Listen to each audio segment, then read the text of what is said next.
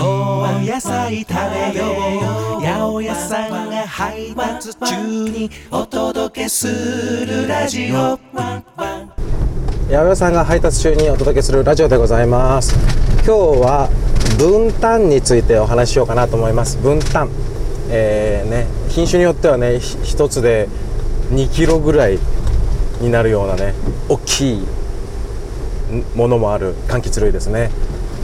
柑橘の女王と呼ばれております。分担について今日はお話ししたいと思います。お楽しみください。分担。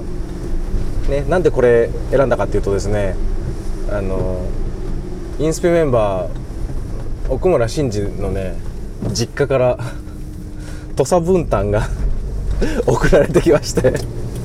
であのいつもねよくしていただいてねあの季節のお野菜だったり果物だったりをねちょこちょこと送っていただいてるわけでございますね。ねあのうちの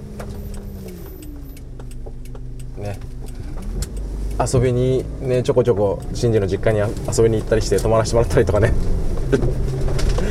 して仲良くなってね。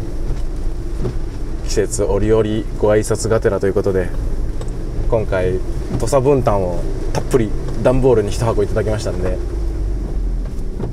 あの分担を選んでみました。いろんなね種類があるんですよ。あの今言った土佐分担っていうのはね高知の特産品でございます。それからね水晶分担っていうのもあってねあの土佐分担の最高級品はね水晶分担と呼ばれます。あのあれですよ。キラキラ果肉がねキラキラ輝いて水晶みたいだってとこから名前がついたそうです。それからねあの分担のこれ見たことあるのかな？バンペイユっていうねすっごいでっかいこれがねあのでっかい品種なんですけどこれぐらいもうスイカかぐらいね小玉のスイカぐらいなね大きさの2キロぐらいあるね。もう大きいものだと3キロぐらいなんですけどこれはですね、あのー、食べるというよりもですねどちらかというと飾る果物としてね親しまれてるものでございます。まあ食べれないこともないんですけどね。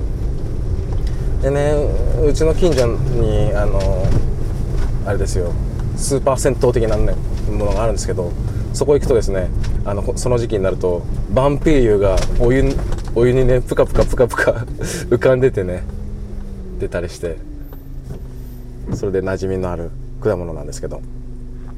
はいえっと分担ねあのー、ボンタンとも言いますね。あの、聞いたことあるかな？ボンタン飴ってあるでしょ？南国メーカーボンタン飴ね。あれのパッケージに書かれてるのが分担です。その他にもねザボンって呼ばれたりもしますね。これねあの、諸説あるんですけどあのあれです。朱印船の時代あの中国のね船が鹿児島にね漂着ナンパしてね漂着しまして。でそこの船長さんがシャ・ブンタン。シャ・ボンタン。どっちかな。っていう名前の方だったらしくて。その方が日本のその助けてくれたね人たちの熱いもてなしに感動して持ってきてたねあの赤い肉のその柑橘と白い肉の柑橘2つをね日本に置いてったそうです。でその赤い肉の方をねあのシャボンからザボンとね名前がついたり白い肉の方はねそのシャブンタンのねブンタンさん。でブンタンと呼ばれるようになったっていう説がね一つあります。ねだからその当時からねまあ鹿児島に漂着して鹿児島から日本全国。まあっていうかねでもほとんど今分担の製造っていうかね生産地としては高知がほぼ9割ぐらいだね。感じなんですけど。でもねあの味はねどなんかと似てるなって思うと思うんですよ食べた人はね。これグレープフルーツですね。グレープフルーツはその分担とオレンジの掛け合わせって言われてます。で自然に掛け合わさってねグレープフルーツができたみたいな説がありますけれども。でもグレープフルーツよりもねブンタンは苦みがね少なかったり酸味もねあの抑えめだったりするんで子供とかねでも食べやすいとってもあの爽やかな柑橘ですね。剥くのがめんどくさいんだけどね。お上手に剥くあのね夏みかんもそうですけど上手に剥くのって難しいよね。あのたくさんいただいたんでねだいぶ慣れましたけど剥くのもね。あの上手な剥き方としてはねあの頭と尻尾の部分をねもう切り落としちゃってで包丁で縦にねシュイシュイシュイっとね切れ目を入れてあげてそれで手で剥く。でそれで房ごとに分けてでまあ芯の部分っていうんですか。あ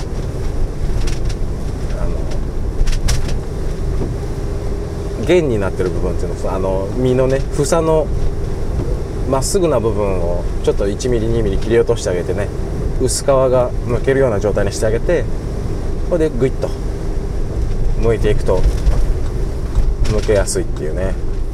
あれね気が付いたんですけどねあの剥いてる最中どんどんどんどんやっぱ汁でね手が濡れちゃうじゃないですか。で濡れちゃうとね剥きにくいんですね。だから一房一房剥くたんびにねまあ布巾なりペーパータオルなりでね。手の水分を取ってあげるとがぜん剥きやすくなりますんで。ああもう剥くのめんどくさいとかね。剥くのねあの苦手だわって人はねちょっと試してみてください。でね皮の部分ねあの外側の皮の部分とかはねあのとってもいい香りですんでゆず湯の代わりにねあのネットにでも入れてお風呂に浮かべてあげたらそれは爽やかなお風呂が待っておりますよ。はい。もうそのまま食べるのがいいよね分担はね。食べたことあんのかなみんな。あるよね。ないのかなあるのかな。あと、ね、保存方法ね。基本的にはあの冷暗所でね日光当たらないところに置いて置いてあげれば23週間はね持ちますんで。ね、食べてみてね。ああちょっと酸っぱいなと思ったらねそのまま常温で12週間ねほっといてあげればだいぶね酸味も和らぎますちょっとほっぽってあげるといいですよ、ね、あとの大量、まあ、うちなんかはもう果物ねあれば毎食後パイって出すんでね。すぐなくなっちゃうんですけどどうしてもねあのいただき物とかで食べきれないわって時はねマーマレードとかねそういうのもありですよ、ね、ジャムね。ジャム作ったなファンのみんなと。ぶどう狩りしてねジャム作りましたけども。はいということで今日は分担についてお話しました。分担ね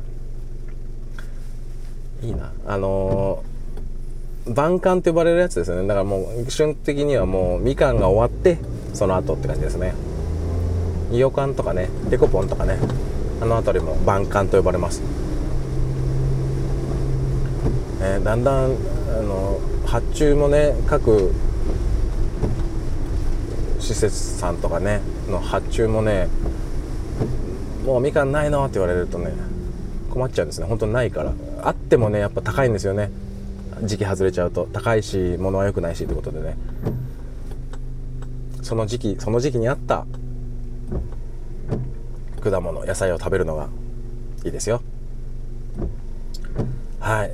ということで今は分担が出てますんでぜひぜひ分担食べてみてください。はいということでえー、八百屋さんを続けながら歌い手としてのね発表もボンボンボンボンボンボンとね今しております、えー、4月のブロード6のライブ会場が決まりまして発表になりました。イエイ。2会場前回よりも2回以上も増えております。久しぶりの名古屋そして初めてのブロード6ワンマンとして初めてかな。仙台。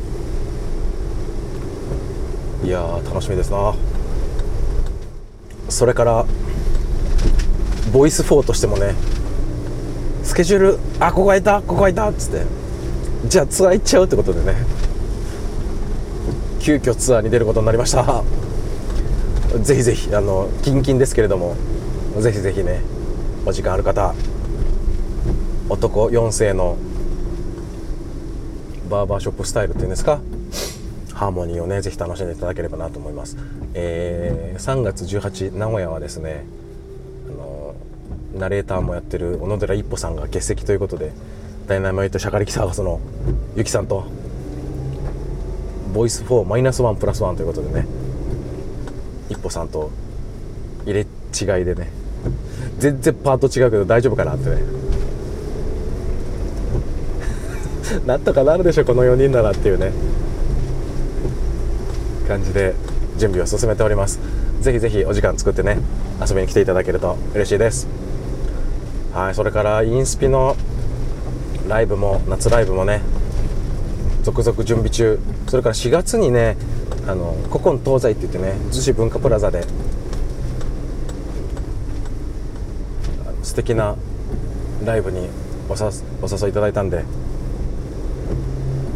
久しぶりじゃないかなインスペでこういうイベント出るのね。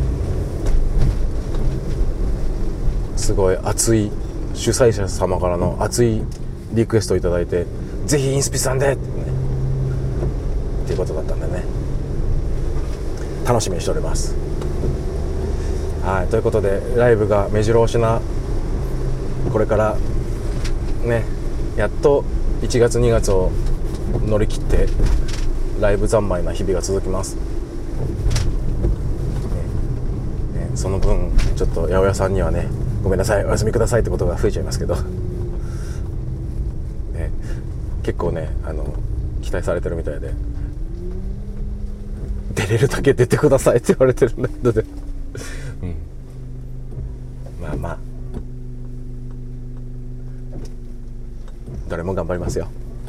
はいということで今日は 分担についてお届けしました。また次回。お会いしましょう。バイバイ。お野菜食べよう。八百屋さんが配達中にお届けするラジオ。You are